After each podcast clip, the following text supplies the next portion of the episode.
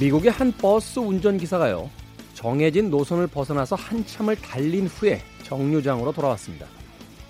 그리고 뭐라고 말했을까요? 운전기사는 잘못했다 하는 말 대신 그 순간만큼은 참 행복했다 라고 말했다고 합니다. 정해진 궤도를 이탈하는 것, 물론 남에게 피해를 주면 안 되지만 내 삶의 틀 안에서라면 한 번쯤 시도해 볼 만하죠. 조금 엉뚱하지만 설레는 길을 가보려는 시도가 꼭 삶의 여유에서 오는 건 아닙니다. 지금의 조건에서도 우리는 얼마든지 신선한 하루를 만들 수 있습니다. 김태훈의 시대음감 시작합니다.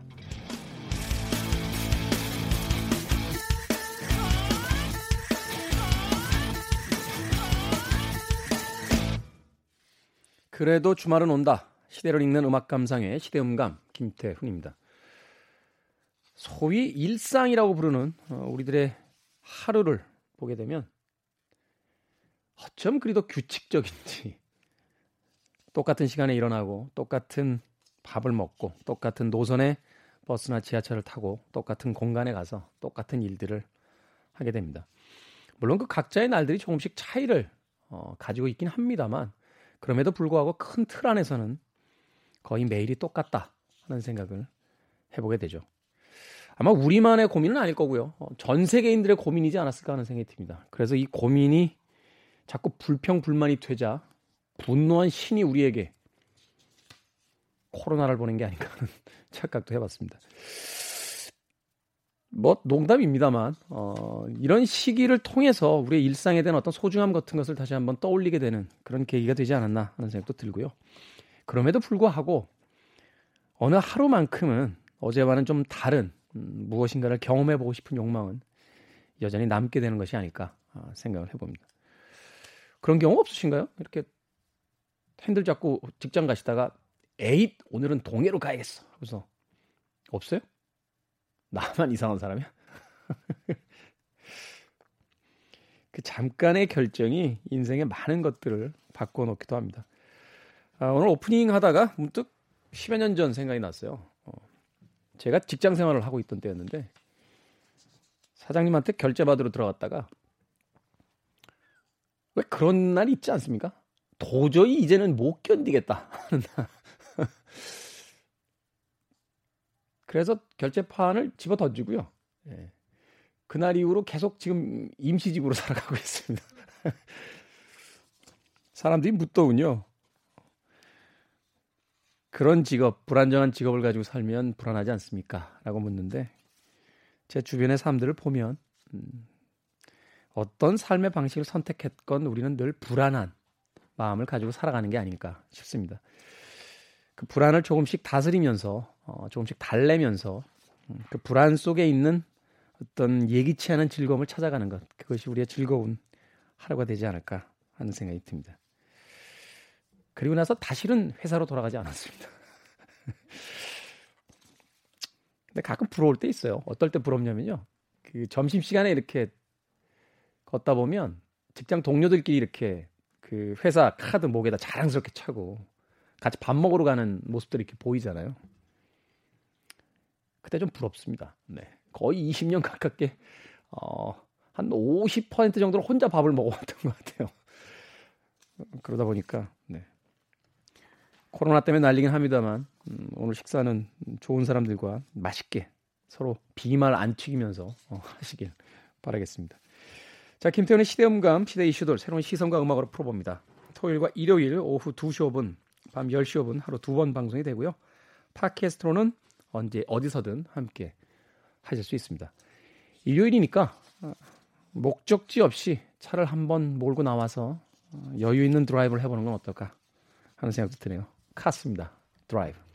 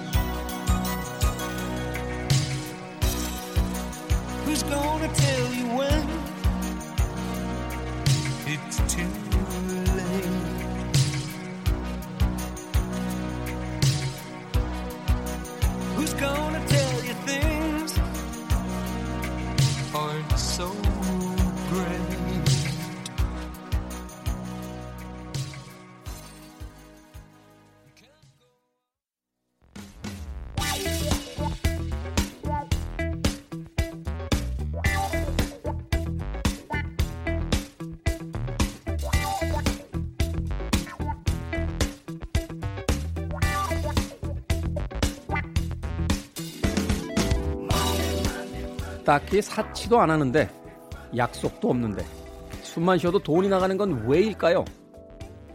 텅 빈 통장만 들여다본다고 답이 나오는 건 아니죠. 이젠 배워야 합니다.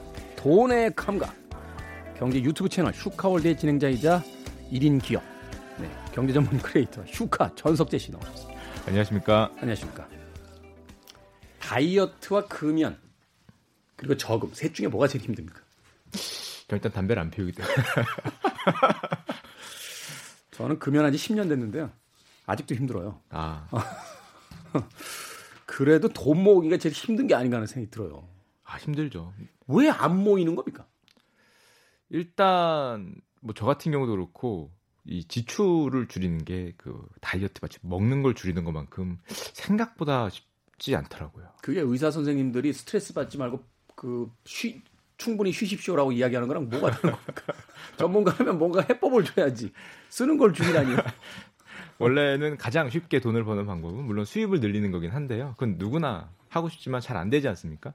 그래서 원래 해법이라고 제시하는 거는 우리가 갖고 있는 자산의 수익률을 높이자라는 거 일반적으로 해법으로 많이 얘기를 합니다. 네, 자산의 수익률. 네. 음. 이제 그렇게 하려면은 사실 요즘에는 맞지 않는 말인데요.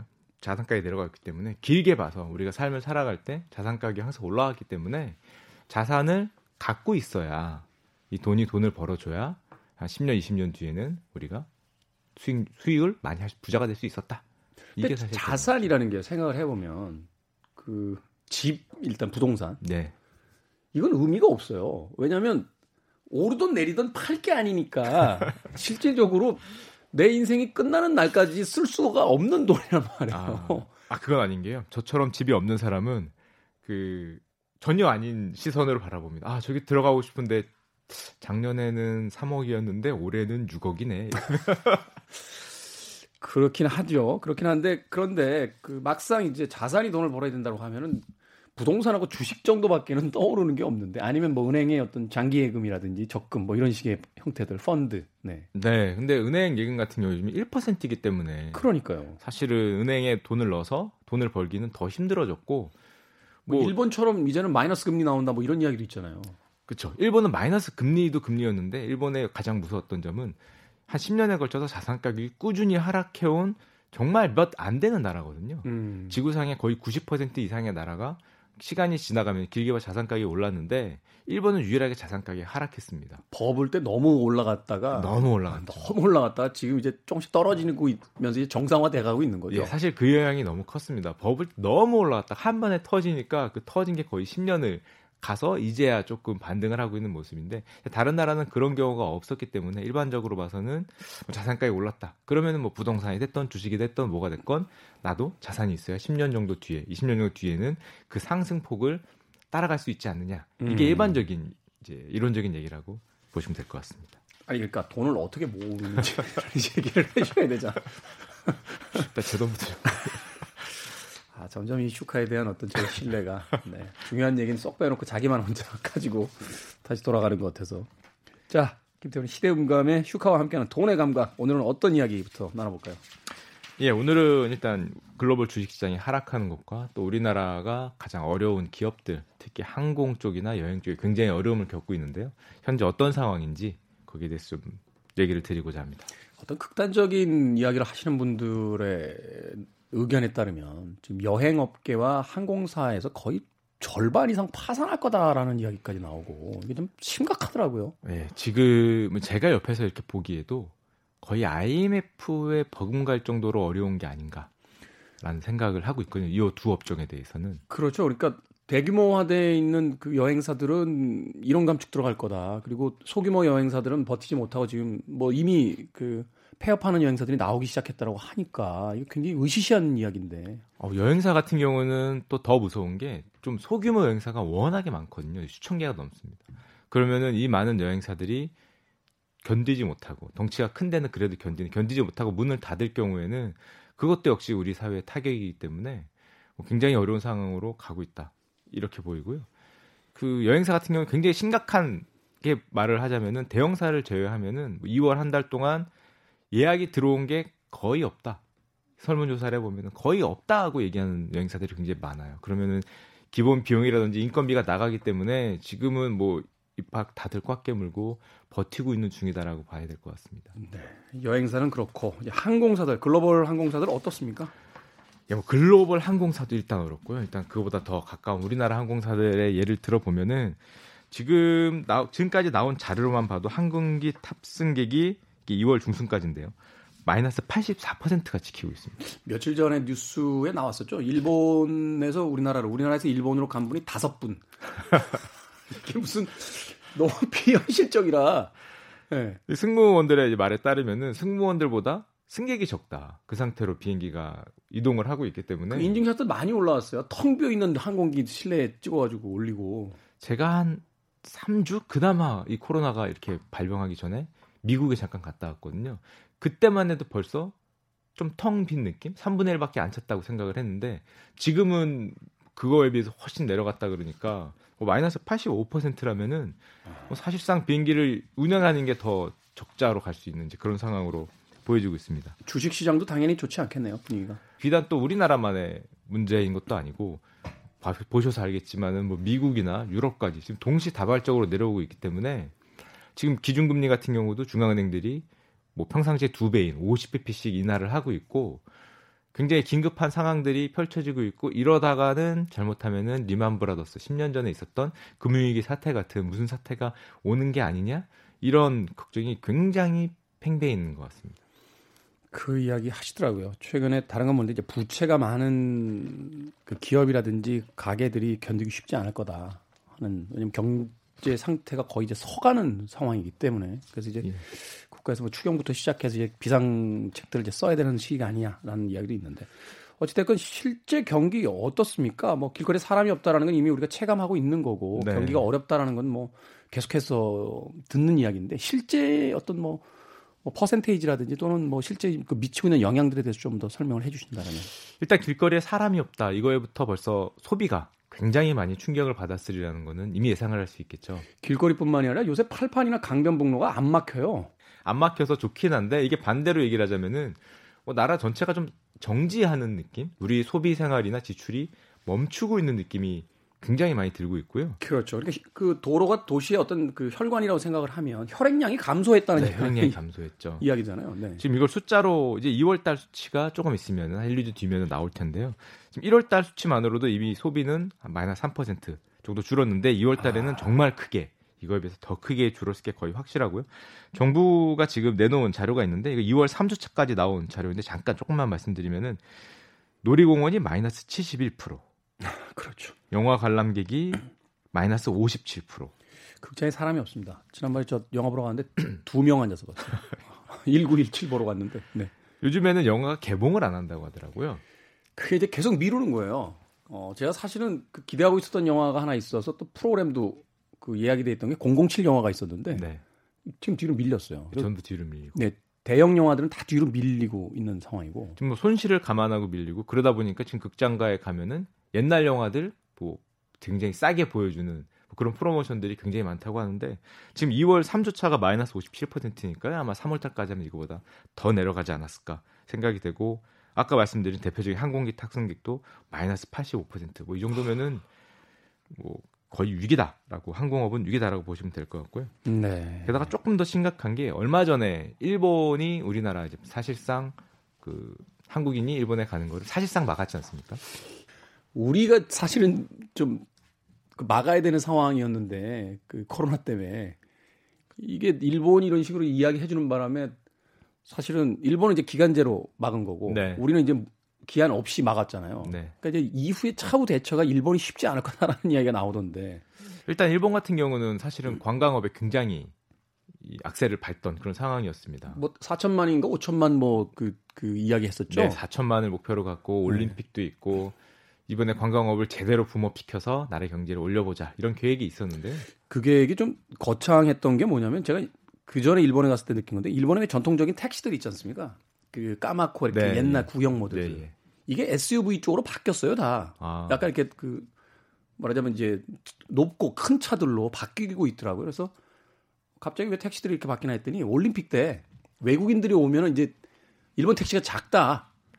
라고 해가지고 택시를 바꿨다는 거예요. 근데 이게 네.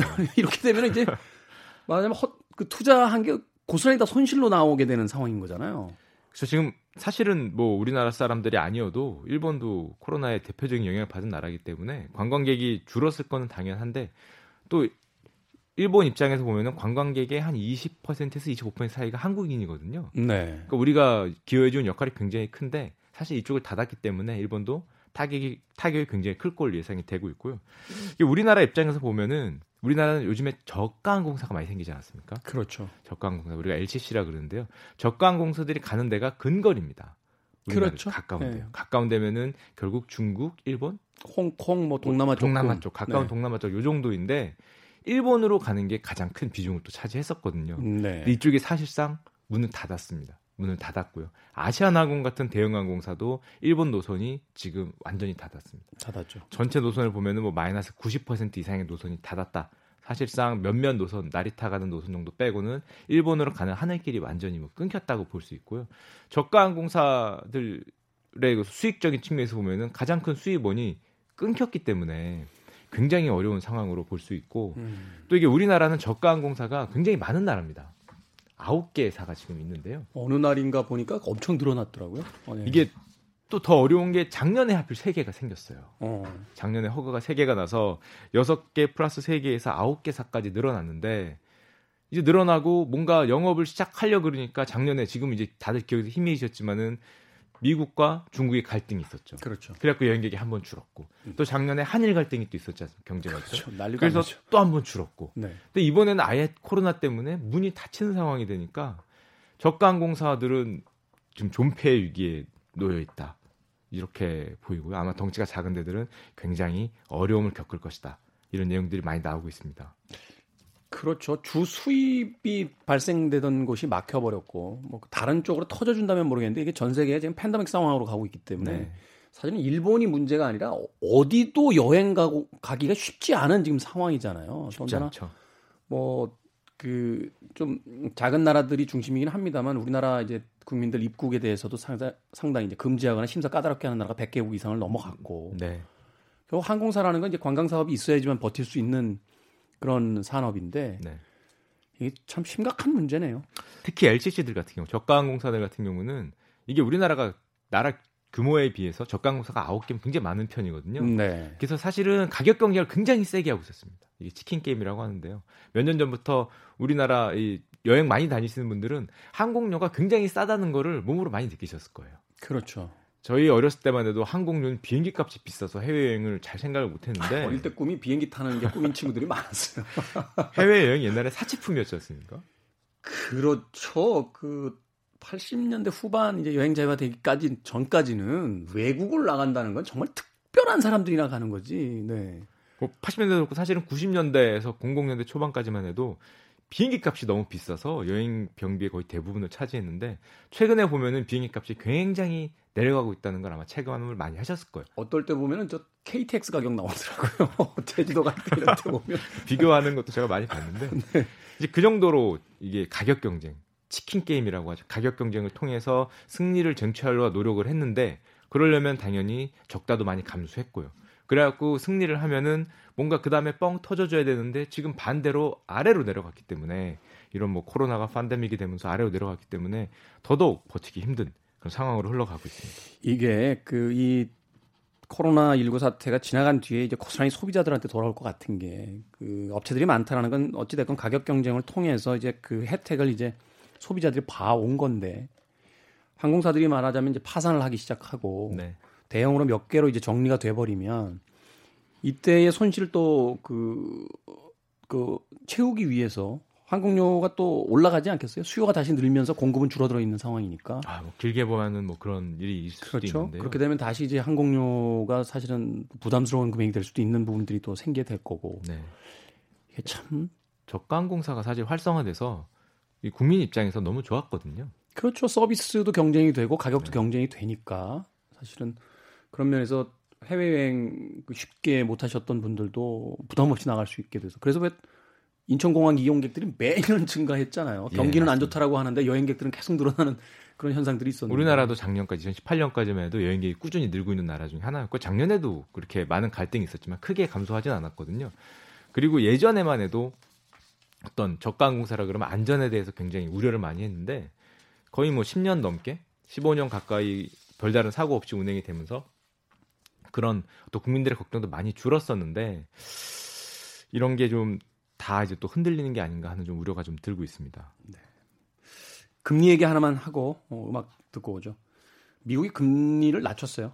네, 많이 낮췄죠. 우리는 어떻습니까? 한 번에 50bp를 낮췄는데요. 미국 같은 경우에는 사실은 이제 3월 17일에서 18일 날 FOMC라고 금리를 결정하는 날이 있습니다. 미국 연방준비위원들이 모여서 금리를 결정하는 날인데 불과 열흘도 안 남았는데 긴급 회의를 소집해서 50bp를 낮췄거든요. 0.5%인데요. 네.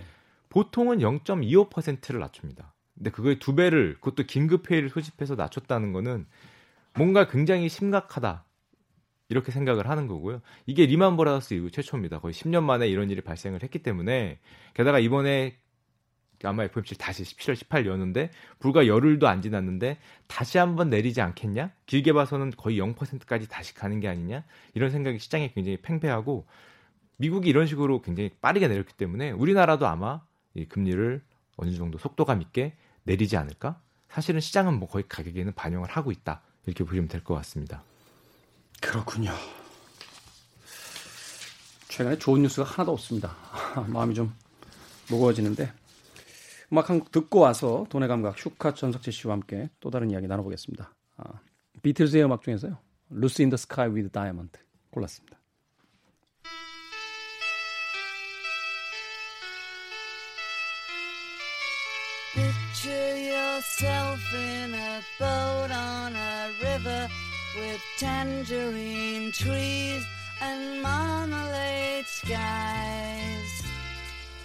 Somebody calls you, you answer quite slowly. A girl with kaleidoscope eyes.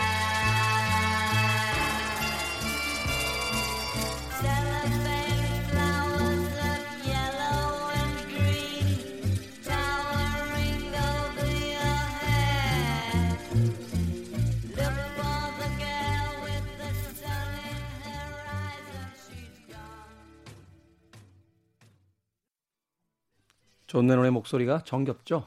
네. Lucy in the Sky with Diamond. 네. 어느 날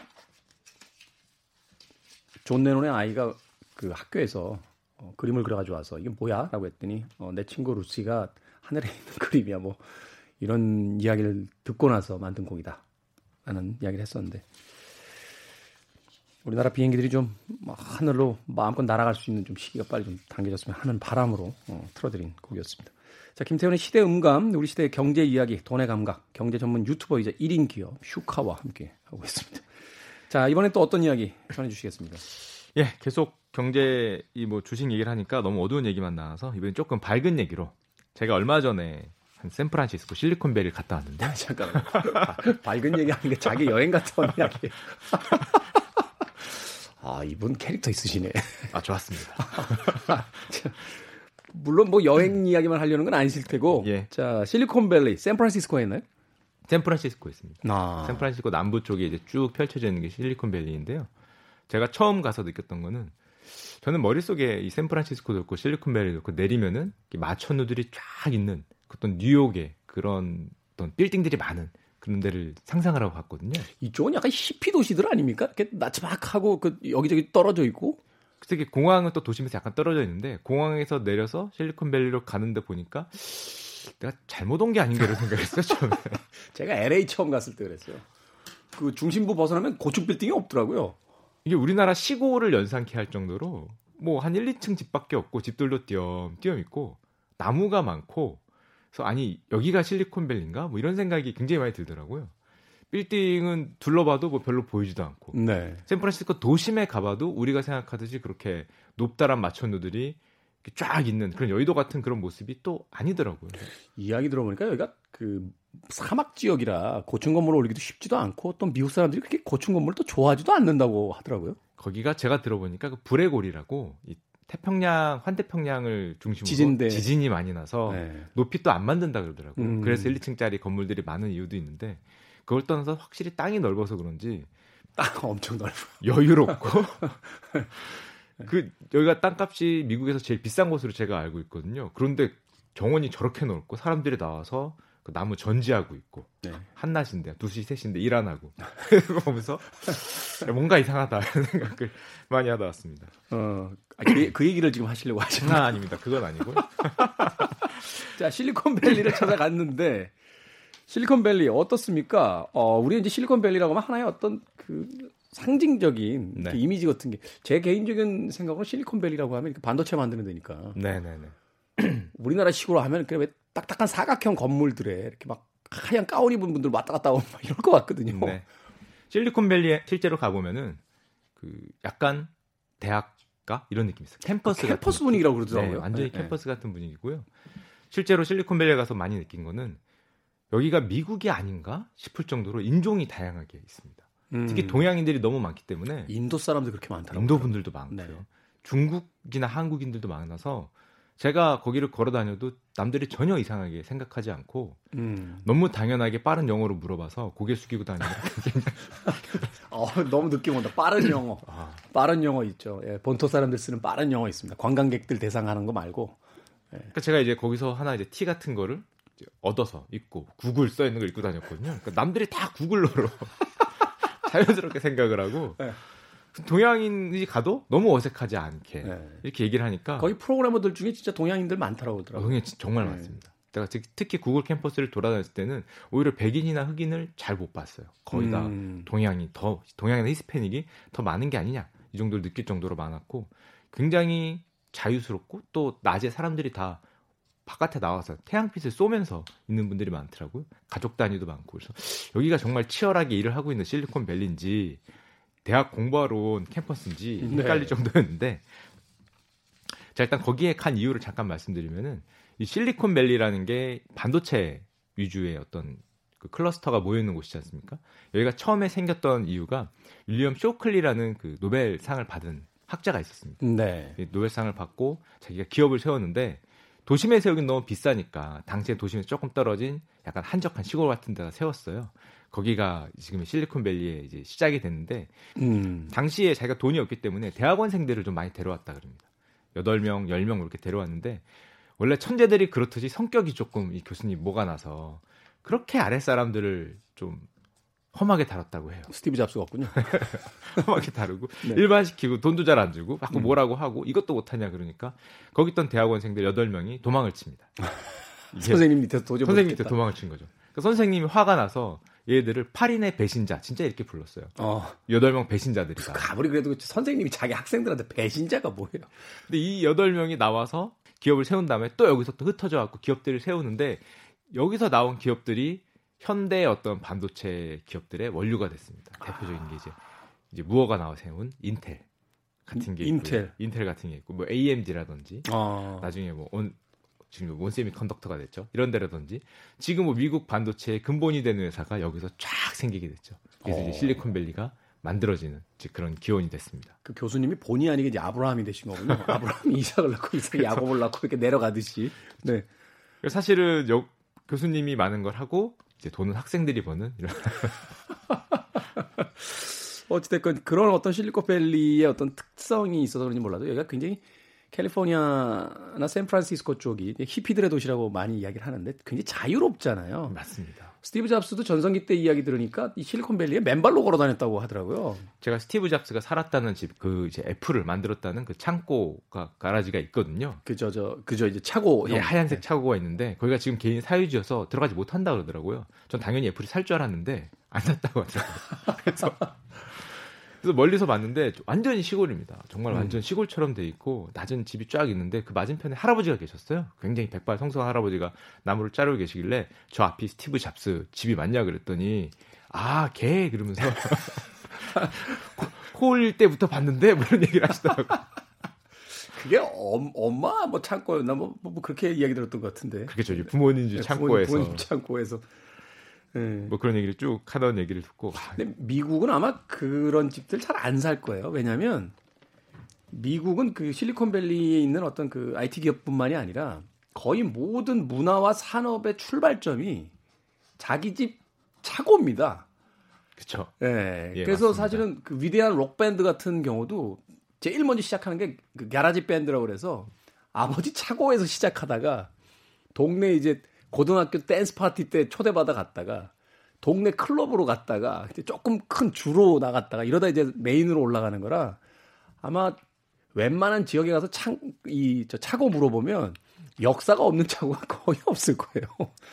그렇다 보니까 실제로 미국의 어떤 창의력, 어떤 기업을 창업하거나 이런 능력 있는 밴드들이 나오는 창의력의 원천이 미국에는 뭔가 자기들끼리 툭탁툭탁 할수 있는 차고 같은 공간이 있다. 네. 내가 엉망으로 만들더라도 뭔가를 연습하거나 뭔가를 조립하거나 해서 공간이 있는데 뭐 이런 아파트에 사는 우리들은 그런 공간이 없어서 그런 없죠. 게 아니냐 어. 이런 이론이 있습니다. 창의 공간이 없다. 창의 공간이 없다. 저는 그럴 듯하다라고 봐요, 사실은. 예. 그래서 미국 TV 프로그램 중에 하나가 그 남자의 동굴이라고 맨스 캐번 이러면서 그 남자들 놀이터 만들어주는 프로가 있었어요.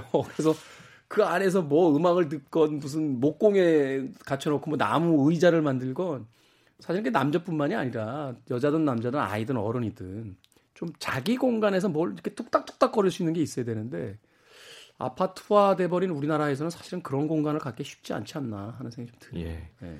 게다가 우리나라 아파트 가격이 좀 굉장히 비싸잖아요. 넓이에 비해서. 근데 제가 샌프란시스코 실리콘밸리에 가서 이 사람들이 또 비애가 있더라고요. 음. 뭐가 이렇게 비애가 있나 물어봤더니 이 동네가 살기는 좋은데 이런 IT 세계적인 IT 기업들이 들어오고 돈을 많이 주지 않습니까? 그러다 보니까 집값이 너무 올라갔어요. 아 수요는 많은데 네. 공급이 적으니까. 뭐 예를 들면 가장 대표적인 지역이 이제 팔로알토 이런 지역들인데 이미 한 2, 3년 전에 평균 집값이 우리나라 돈으로 뭐 한 40억 에? 여기까지 올라갔기 때문에 300만 불 이상. 은퇴하고 샌프란시스코 가서 살라고 했는데 안 되겠네. 올라갔고.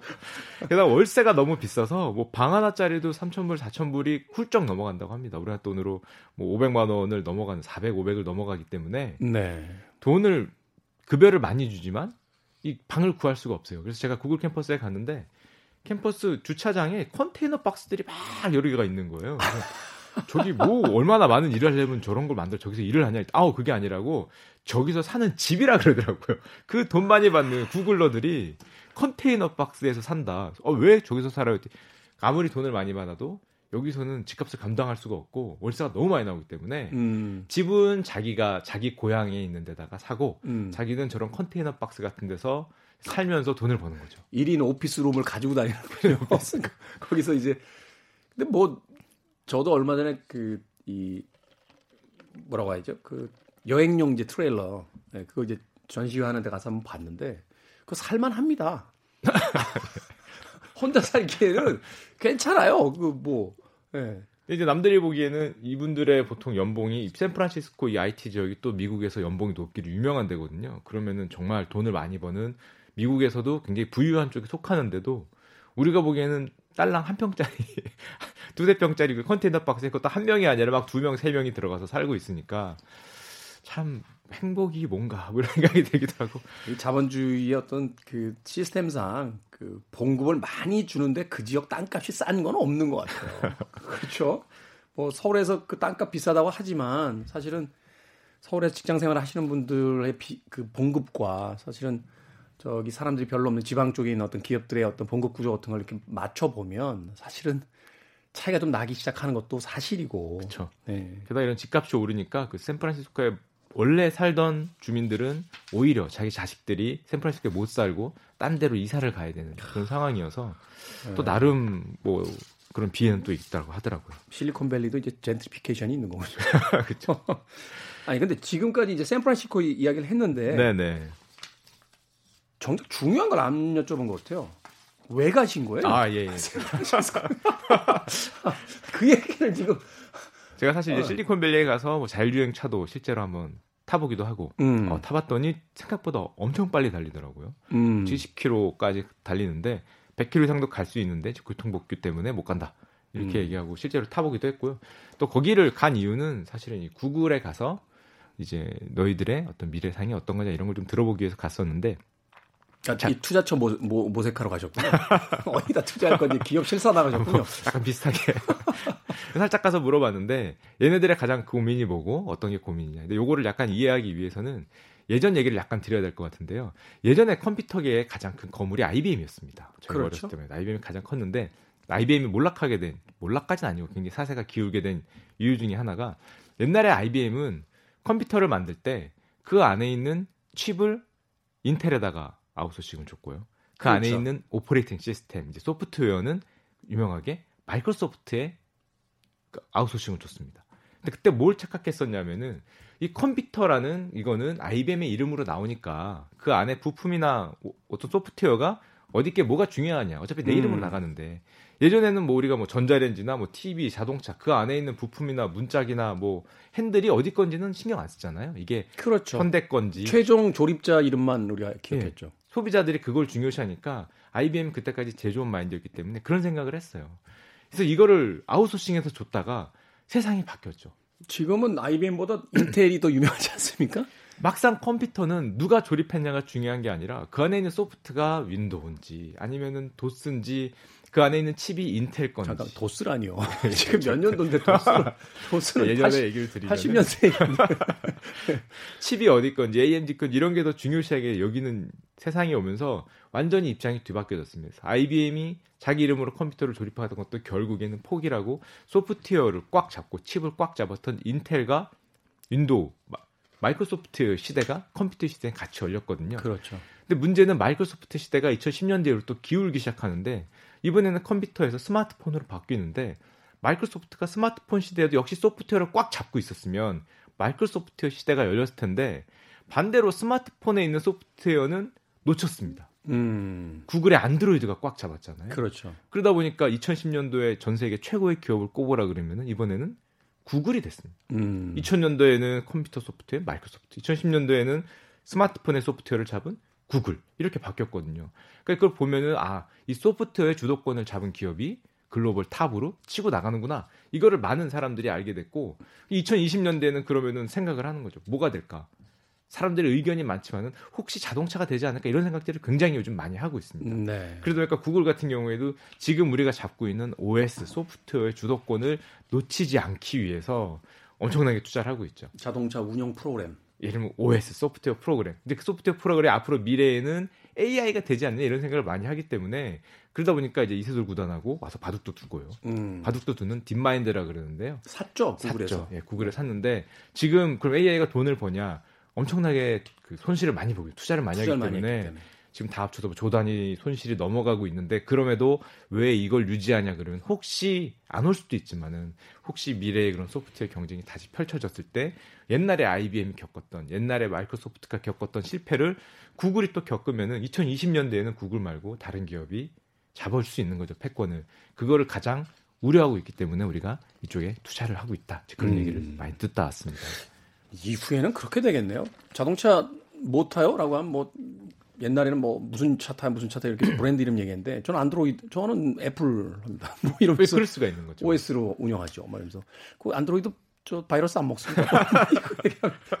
이런 이런 거겠네요. 말하자면. 그럴 수가 있는 거고 네. 근데 만약에 그렇게 되면은 단순한 조립만 하는 회사들은 경쟁력이 좀 많이 떨어질 거지 않습니까? 음. 우리가 안에 뭐가 들었냐가 점점 더 중요한 시기가 되면은 그러니까 우리나라도 이제 현대기아차 같은 경우는 세계적인 자동차 제조업체를 갖고 있는데요. 현대기아차도 이걸 알기 때문에 최근에는 예전에 한번 방송에서 얘기했던 것 같은데 이 솔루션 기업, 소프트웨어 음. 기업, mobility solution이라고 그러죠. 이 자동차하고 도시의 전체의 어떤 움직임을 하는 소프트웨어 기업으로 바꾸겠다 이런 정책을 또 취하고 있는 거겠죠. 그 정책을 취하시는 것까지는 알겠는데 얼마 전에 타다 금지법 발의됐잖아요. 이견이 있고 뭐 논쟁이 있는 부분이 합니다만 뭐 어, 미래 산업에 대해서 우리나라도 좀 신경을 좀 많이 써야 되는 그런 시기가 된 게 아닌가 하는 생각 해보게 됩니다. 자, 아, 슈카 전석재 씨의 실리콘밸리 샌프란시스코 여행기까지 네, 듣고 왔습니다. 자, 작별 인사 드려야 될 것 같고요. 또 다음 시간에도 어, 우리들에게 실질적이면서 어, 좀 유용한 돈에 관한 감각을 키우는 시간을 좀 만들어 주시길 부탁드리겠습니다. 고맙습니다. 감사합니다. 저도 음악 한 곡 띄워드리면서 어, 작별 인사하겠습니다. 아, 리오스카의 샌프란시스코 베이 들으면서 물러갑니다. 지금까지 시대를 읽는 음악 감상의 시대음감 김태훈이었습니다. 고맙습니다.